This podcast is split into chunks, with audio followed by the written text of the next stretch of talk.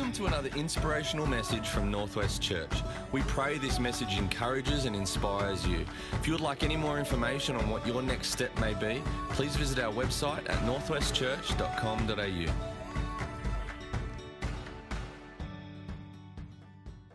Men, you may be seated tonight.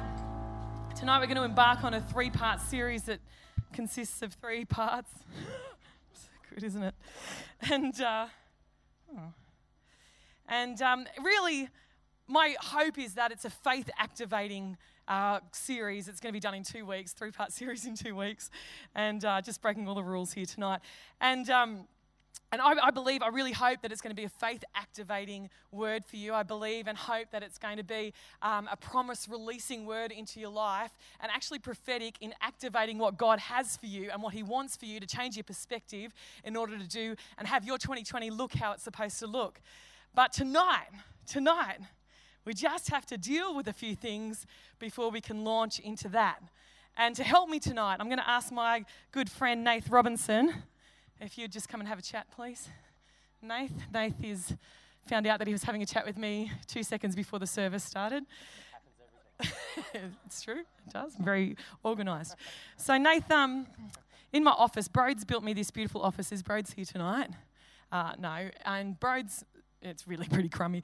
He's not here, so it's all good. Um, no, no, he built me a great office, but then um, when we moved buildings, a, a, one with more space became available. And so it's great, but it's pretty tired, so I want to paint it, Nate. So I would think that tomorrow I just get a can of paint, tip it into a tray, and just start painting the walls. Is that right? Yeah.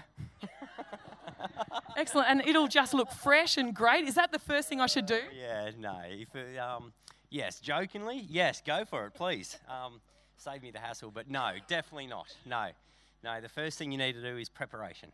Right, preparation. Okay, so what does that look like? Okay, um, we need to assess the job.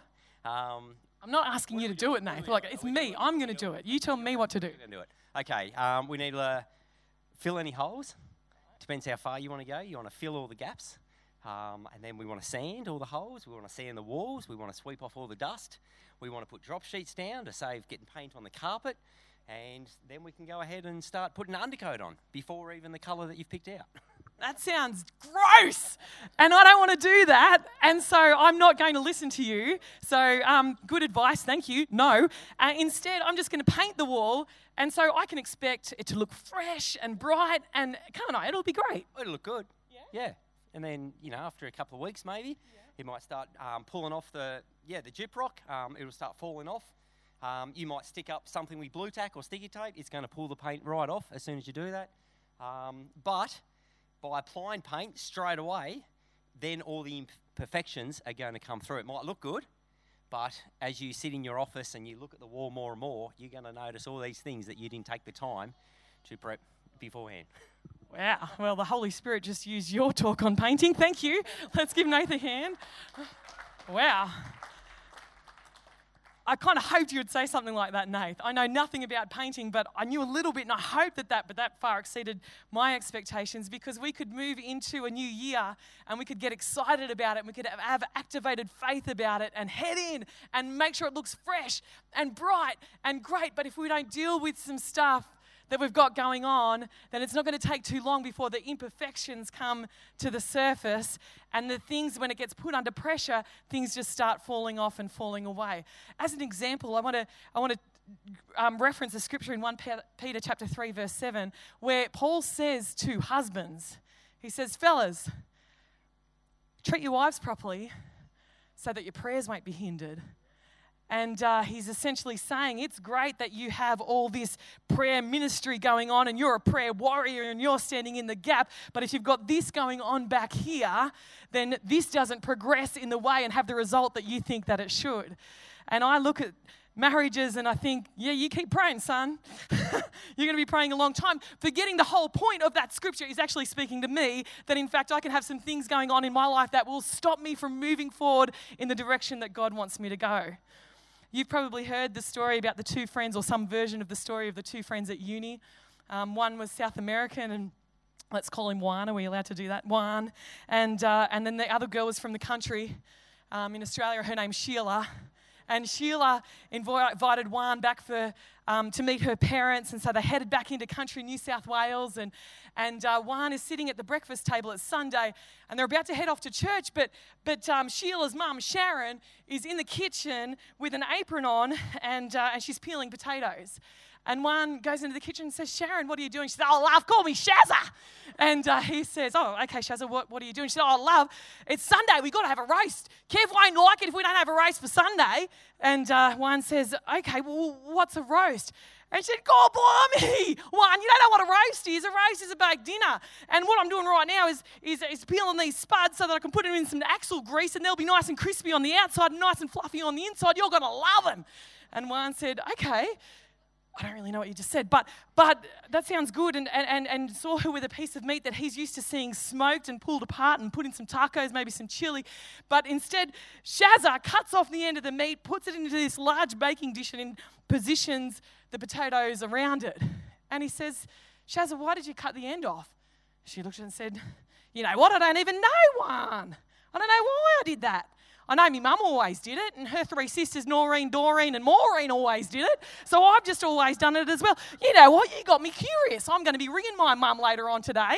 And so they go off to church, and then they're sitting down at the dinner table, and, and the roast comes out, and it's beautiful, and the juices are coming out of it, and they've gone into the spuds, and oh my goodness. And, and Kev's sitting there with his dead horse, even though there's beautiful gravy on the table, because Kev likes his dead horse, and, and they're there, and, and, and, and Juan's looking at it, and, uh, and she said, You know what, Juan? I rang me mum, I did.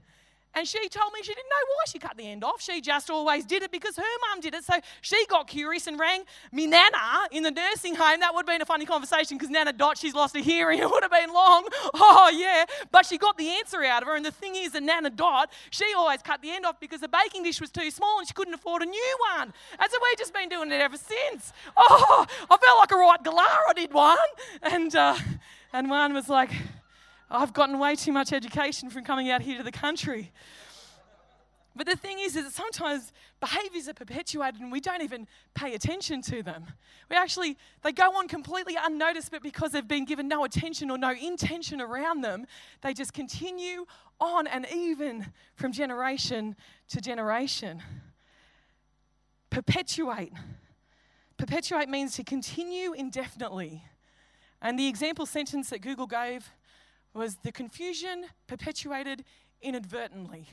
And even though we need an example sentence for the example sentence, it kind of explains what we're trying to say here is that inadvertently, that means without intention, without attention, without um, cause, it kind of just perpetuated, it continued on and on.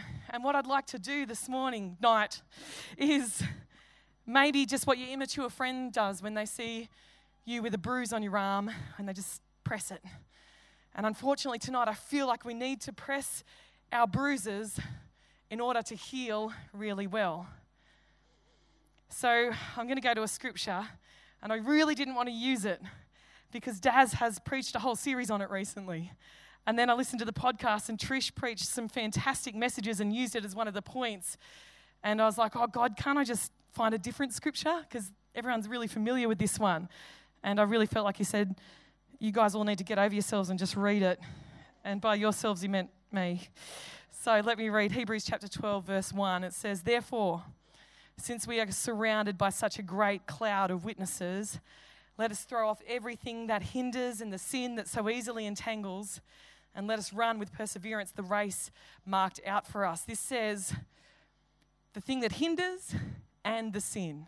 Now, that word and, kai, is a conjunction word in the New Testament used over 9,000 times. And sometimes it means and, and sometimes it means indeed, or also, or, or the very thing being. And so we could read this the weight that entangles, that is sin. But 26 of 29 versions call it and, that there's two things. And even the two of those remaining three versions that kind of tie them together says that there's this layer effect. So there's a weight that, in, that weighs us down and slows us down and holds us up, and then there's the sin that also easily entangles us. So let me talk for a few minutes about the weight. For you, maybe there's a weight on your life that's like that meat. It's just been there forever. And it's just always the way that you've done it, and you haven't realized, and you've just perpetuated because that's the way it's always been done. Maybe for you it's like a boil. You're very aware of it. It's painful. But as long as you wear a long sleeve shirt, no one else is going to know about it, but you live in constant fear and dread that one day you'll get found out. Maybe it's a weight that actually you, you just you know about it, but you just don't know what to do with it. So let me ask you well, first of all, I'll give some examples of weight. Weight, not sin, weight. Weight can be bad habits. Just bad habits, not sin, just bad habits. They can be our go tos when we're tired or maybe emotional or maybe we're just feeling impatient. They're our go tos, these bad habits. Maybe they're bad attitudes and no one can see it. So we're good, right? No one knows anything about it until you're tired or emotional and impatient, and then things start to come out of your mouth that no one actually knew was inside of you. Then there's the weight of allowances, just allowances around the edges, where we kind of ask, well, where's the line? And we ask where the line is because we want to go as close as we can to it without crossing over it. We say, where's the line? Because I want to get as close as I can to that line in order to not sin, but be able to live as much as I can in the way that I want to. Where is that being asked for you? Because I'd say that's the wrong question. Where's the line? How's your bruise going? Is it okay? It's all right, I'll ease up on it in a minute. If you've got to wait this morning, uh, tonight even, if you've got to wait, where's the trajectory of that weight taking you? Is it taking you from strength to strength and glory to glory? Or is it taking you flatline? Or is it taking you backwards? Where is the trajectory of the weight? Is that weight something that you're like, yeah, I could live with this for the next five years, I've got no issue, I've got no problem? Or is it something that you're like, I just need to get rid of this thing, I, I want to run better? That's the weight. Now, the sin, because there's the weight and there's the sin. There's the sin of commission, where we do things that we're not supposed to do, and then there's the sin of omission, where we don't do things that we should do. Got any of those going on? You know, often I think one of the most ways that Christians sin is in what we allow ourselves to see. And I'm not just talking about porn, I'm talking about everyday stuff that is not actually good for us at all. I'm talking about stuff and girls, stuff that we allow ourselves to see that actually puts us in a gossipy mindset or causes us to fantasize about relationships that we shouldn't have. We're just going to get super real here tonight. Is that okay? A few people are okay with that. Everyone else is like, get your finger off the bruise. I don't like this. Uh, you know, you know, you know what? You know, I understand because I went to church for years and felt guilty every single week. I, I don't want that to be the result here tonight. I want us to feel liberated. I want us to feel like like we can live free, like we can live without weight. You know, the things we see, the things we say, the things we say, the gossip that we allow to come out of our mouths, the gossip that is in the same line in verses of scripture as orgies, lying, same verse. And, and yet we allow things to come out of our mouths that, that aren't okay. You know, for me, I was a rotten liar. Kids, don't listen, turn your ears off rotten liar. And um, I remember the last time I intentionally lied, I was 21 years old, three or four years ago. And uh, I'm not saying it was the last time I lied, I'm saying it's the last time I intentionally remember lying. Um, but, okay, 18 years ago. And so um, Marlene and Bob were our pastors, and they went away on holiday and they asked me to bank the tithes while they were away. And I, I had this reputation for being unforgetful and unreliable. So why they asked me to do the tithes, I'm not sure. But, um, but I, had, I think I was the last man standing, so I had to do the tithes. And Marlene rang, she was on holiday. She was very diligent, incredibly diligent. And she rang and said, Bron, I've checked the bank statement, the tithes aren't in. Have you banked them yet? I hadn't. And I said, Yeah, sure. Just did it just then. And, uh, and she said, Oh, okay, thank you. Got off the phone as I did a UE to go and bank the tithes. There was this moment that I was like, this is a line in the sand. I either own this right now or this perpetuates for I don't know how long. This lying, this trying to get out of trouble, this trying to appear good and normal and great, it either perpetuates or it stops now. And I rang her back and said, Marlene, I just lied to you. I haven't banked the tithes. I'll go and do it right now. And she was like, okay, Bronnie. Subtext, you're a weirdo. Why are you lying about banking the tithes? No, she wouldn't have. She's lovely. But, um, but yeah, that, that was my line in the sand. What is it for you? Where is the Holy Spirit just quickening to you right now? Now, if you focus on the sin, everything says, all study, all psychology says it gets bigger and it gets harder to avoid. And you actually think about it more as you focus on that sin. I've got to avoid that, I've got to avoid that. It actually gets harder, not easier. So, so let's not go there tonight. Let's actually go underneath there and not look at the fruit, but look at the root that's causing the fruit. And so let me ask you these questions What need is it meeting? If you think about the weight, or if you think about the sin, what need is it meeting in you? Here's another question What pain is it stopping? What pain is it stopping? Is there some pain that is undealt with? And if you're able to do this thing or go to this place or do whatever it is, that actually that pain stops for a little while. And I don't want to be masochistic tonight and rub salt in the wound. I just want, I just want us to be able to apply some pressure to stop you from bleeding out. What pain is it stopping? And thirdly, what is it counterfeiting? What is it counterfeiting? What do I mean by that? I mean, are you seeking peace? And you can't get peace, but if you do this, you can get numbness.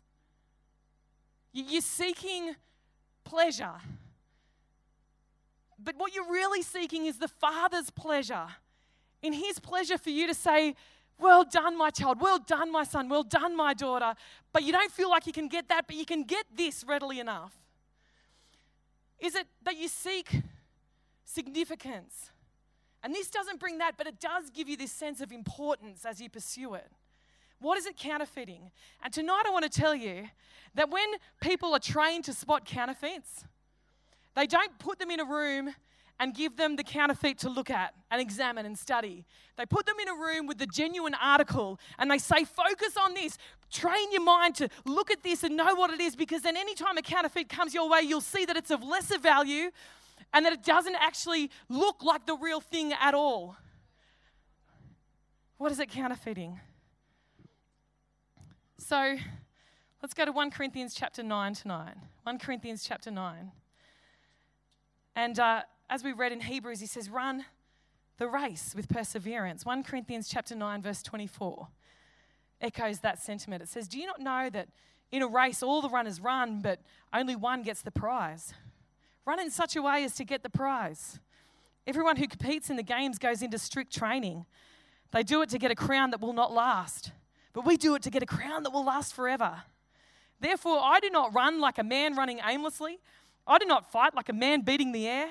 No, I beat my body and make it my slave, so that after I've preached to others, I myself will not be disqualified for the prize. You know what that sounds like to me? Discipline. I hate it. Let's move on. 1 Corinthians chapter 10. For I do not want you to be ignorant of the fact, brothers, that our forefathers, forefathers, forefathers were all under the cloud that they passed through the sea.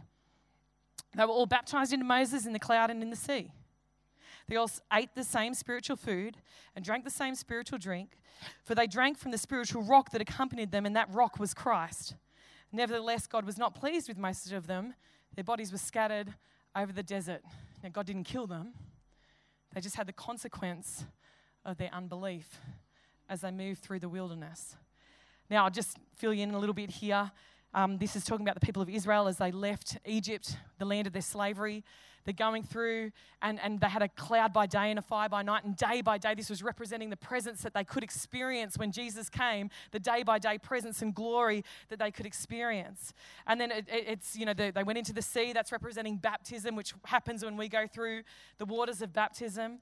Uh, it talks about that they drank from the spiritual rock and that rock was Christ. It says that because that was representing, you see, Moses was representing God as judge. His staff was representing punishment. But what Moses did was he beat that staff against the rock in front of the people of Israel. The people who should have felt the brunt of judgment didn't. The rock did, which was Christ, and living water flowed from the rock. So that's what that's talking about now. If none of that makes sense, you tune back in now to verse 6. Now, these things occurred as examples to keep us from setting our hearts on evil things as they did.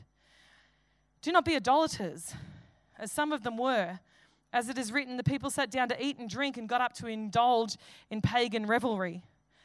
Uh, this is talking about when Aaron was in the desert with the people of Israel, and Moses went up to the mountain to meet with God. And the people of Israel said, We need a real God. We don't want this God that Moses goes and meets with. We want a God like the nations around us. And Aaron said, Well, give us all your, um, you know, your gold and everything. And he fashioned for them a golden calf made of all their earrings and bangles and everything else. And then it says that he set up an altar where they could worship to this golden calf. But one day he said, um, I'm just going to put the altar of the Lord in front of that.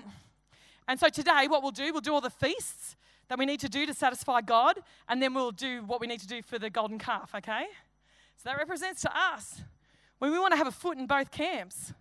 Where we want to look like, yeah, okay, we'll serve God, but can I just keep this one over here because there's times where I want to do what I want to do, and uh, I don't want to look all the time like I'm there. You know what this causes to us? Stress. Because we have to remember who we are in which scenario. We have to remember who, what we've told who to, who we've told what to. And we have to remember the kind of way we act here and then the kind of way we act there. And then, heaven forbid, there should be ever a gathering where all those people come together. That's going to be hell awkward and it's going to be awful. So we're foot in both camp. It says that they, they had idolatry. Let's not do that. It says we should not commit sexual immorality, as some of them did. Let's not do that. If you are, stop it. We should not test the Lord, as some of them did. They tested the Lord by saying, You brought us out here to die, God. And it says, And do not grumble, as some of them did. You see, here we have some sin and we have some weights going on. And, and, I feel as awkward as you about reading them in church, and I came here to get a lift as well tonight. But let's read it because it's in the Bible, okay? Let's cover the whole gamut of scripture here tonight. Verse 11 These things happened to them as examples and were written down as warnings for us, on whom the fulfillment of the ages has come. So if you don't, if you think you are standing firm, be careful that you don't fall. No temptation has seized you except what is common to man, and God is faithful and will not you let you be tempted beyond what you can bear. But when you are tempted, He will also provide a way out so that you can stand up under it. Now, I just I've got to go to a scripture. Got to go to scripture right now. 1 John 2, verse 1 My dear children, I write to you so that you will not sin. But if anybody does sin, we have one who speaks to the Father in our defense, Jesus Christ, the righteous one. He is the atoning sacrifice for our sins, and not only for ours, but also for the sins of the whole world. Can anyone say, Phew? Thank you, Jesus, here tonight. Oh, thank you, Lord. If anyone does sin, he's speaking in our defense. He's got it covered. He's all over it. This is not a matter of salvation, church, here tonight. Thank you, Lord. This is a matter of freedom. This is a matter of running unencumbered. This is a matter of heading into our 2020 with prophecy, with promise, with faith activated, and going, you know what, I'm going to go there, but I'm not going to bring all this stuff with me. I'm going to deal with this, and I'm going to, if necessary, sit in this to deal with this and not just brush it over and have the imperfections show up later. I am not a Bron painted wall. I am a Nathan painted wall. 1 Hebrews, let's, oh, sorry, Hebrews chapter 12, let's go back to it. Therefore, since we are surrounded by such a great cloud of witnesses, let us throw off everything that hinders and the sin that so easily entangles, and let us run with perseverance the race marked out for us. I want to tell you tonight it's not saying wait till you've thrown all that off to start running. So many people I hear, they even get asked to do things in church which they are gifted and called to, and they say, I can't. I've got some stuff going on. I've just got to sort this out before. Oh, what? You're going to just clean yourself up and become perfect before Jesus in order to go serve him? All the best. You know what? None of us are good enough to serve Jesus. None of us. The only qualifying thing for us is that Jesus gave his life and paid the price for our sins. He is the one who stands in our defense. This does not say, hang around, get all rid of all the stuff, and then start running. It's saying, get rid of it as you're running. Let us run and get rid of that as you go because you can guarantee that tomorrow another thing will come, and the next day another thing will come. And if you stop every time something comes, you will be very slow. So let us run with perseverance. Why do we need perseverance? Because stuff keeps coming and we need to get through it. But let's move. Let's move. Let us fix our eyes on Jesus. the author and perfecter of our faith. I love that. Let's not fix our eyes on the sin. Let's not fix our eyes on the weight. Let's fix our eyes on Jesus, the one who started it and the one who's going to finish it. Who, for the joy set before him, endured the cross, scorning its shame, and sat down at the right hand of the throne of God. His work is done. That's why he's sitting down. Consider him who endured such opposition from sinful men, so that you will not grow weary and lose heart. In your struggle against sin, you have not yet resisted to the point of shedding your blood. Weird verse. I just want to give you some things around the sin and the weight, just for us to move ahead with this week. The sin and the weight. There are kind of three things that can happen here. You can get miraculously delivered from the sin and the weight. Anyone that's their choice? Yes, please? Yes, I would like that one. I don't know too many times that that's actually happened. And so in the what in the waiting, in the waiting to be delivered from that, you know I've heard some people, Kay, where's Kay? Kim's mum. She was a swear oh um, all the family secrets. She'd tell us, wouldn't she, Kim? She was a swearer. Got saved, didn't swear again. Jesus delivered her like that from her filthy mouth. Me, it took a lot longer. Anyone coming out for deliverance from that tonight? deliverance, a, miraculous deliverance. Yes, we all want that.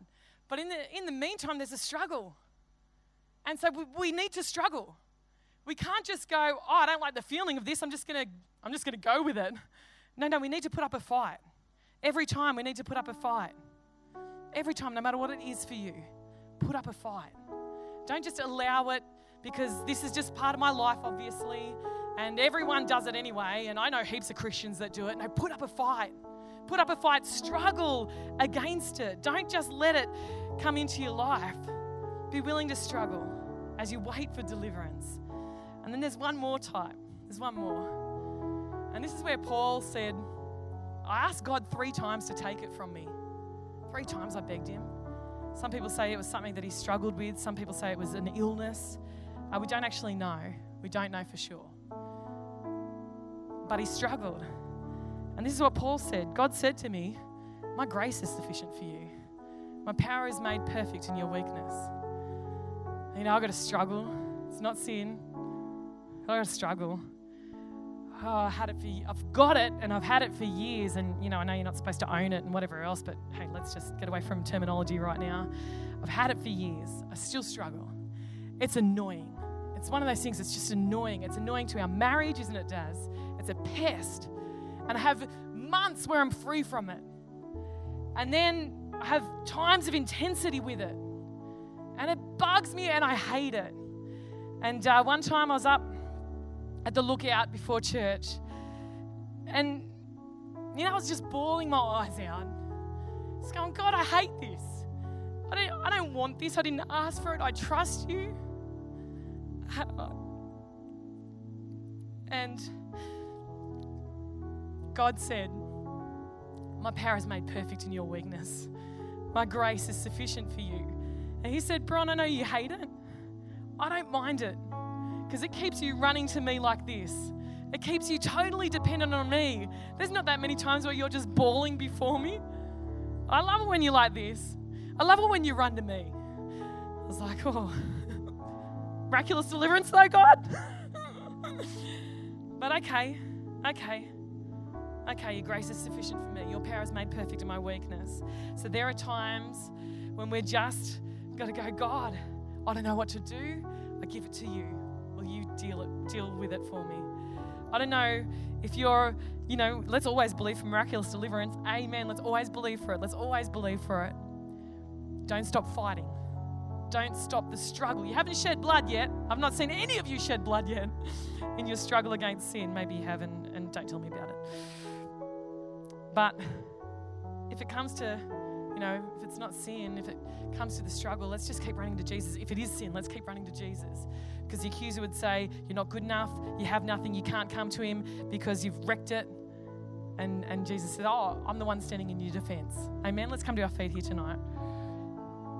Let's let him deal with stuff in us so that next week we can come and just I'm going to I'm going to talk to us about how to change our perspective. I'm going to talk to us about um, how to grab hold of a promise, and I'm going to talk to us about how to prophesy that into our year.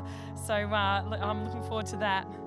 But right now, um, I'm going to pray for two groups of people. The first one is people who have never surrendered their life to Jesus, but recognize tonight that you need Him. Or that you came to that decision a long time ago and you've walked away from God, and you know tonight that you need to come back to Him. So if we could close our eyes, I'm going to ask everyone to pray after me. Um, band as well, if you could pray as well, that'd be great. Um, and uh, this is a prayer of repentance and a prayer of surrender to Jesus. So everyone, let's pray after me. Dear Jesus, I'm sorry for going my own way. I don't want to do this on my own anymore. I want to follow you. Thank you for dying on the cross for my sins. Thank you for rising from the dead, for my eternal life. I trust you. I love you. I want to be a Christian. Help me to be a good one. In Jesus' name, amen. Let's just keep your eyes closed and your heads bowed. I just want to pray for anyone who made that decision tonight. So I'm going to count to three. And if you made that decision here tonight, would you just slip your hand up long enough so that I can acknowledge you and then you can put it back down? I'm just going to stay here and just pray for that decision that you made. One, two, three. Awesome. Thank you. Great decision. Great decision. Anyone else here tonight?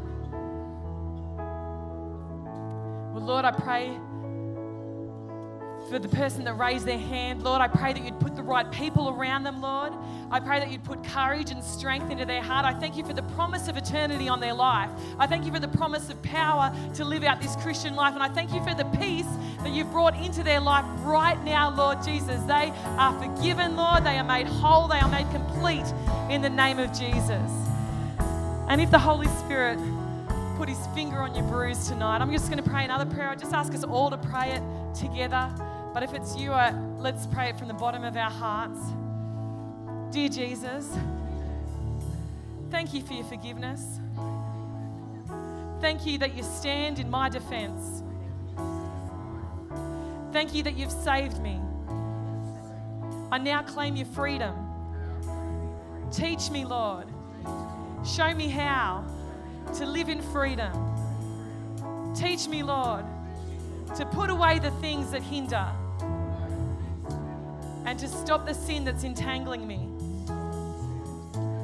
It's not on me, Lord, it's on you. So I trust you with my whole life. In the name of Jesus. Amen. And if you're grateful to God for his peace and his grace, give him a huge hand tonight. Hey again, thanks so much for joining us on this podcast. Whether you are new and exploring faith or a follower of Jesus, there is a next step for you. There is always room to grow, more to be done, destiny to be pursued, and people to be reached. So, what's your next step? To find out, head over to northwestchurch.com.au. And thanks again for listening.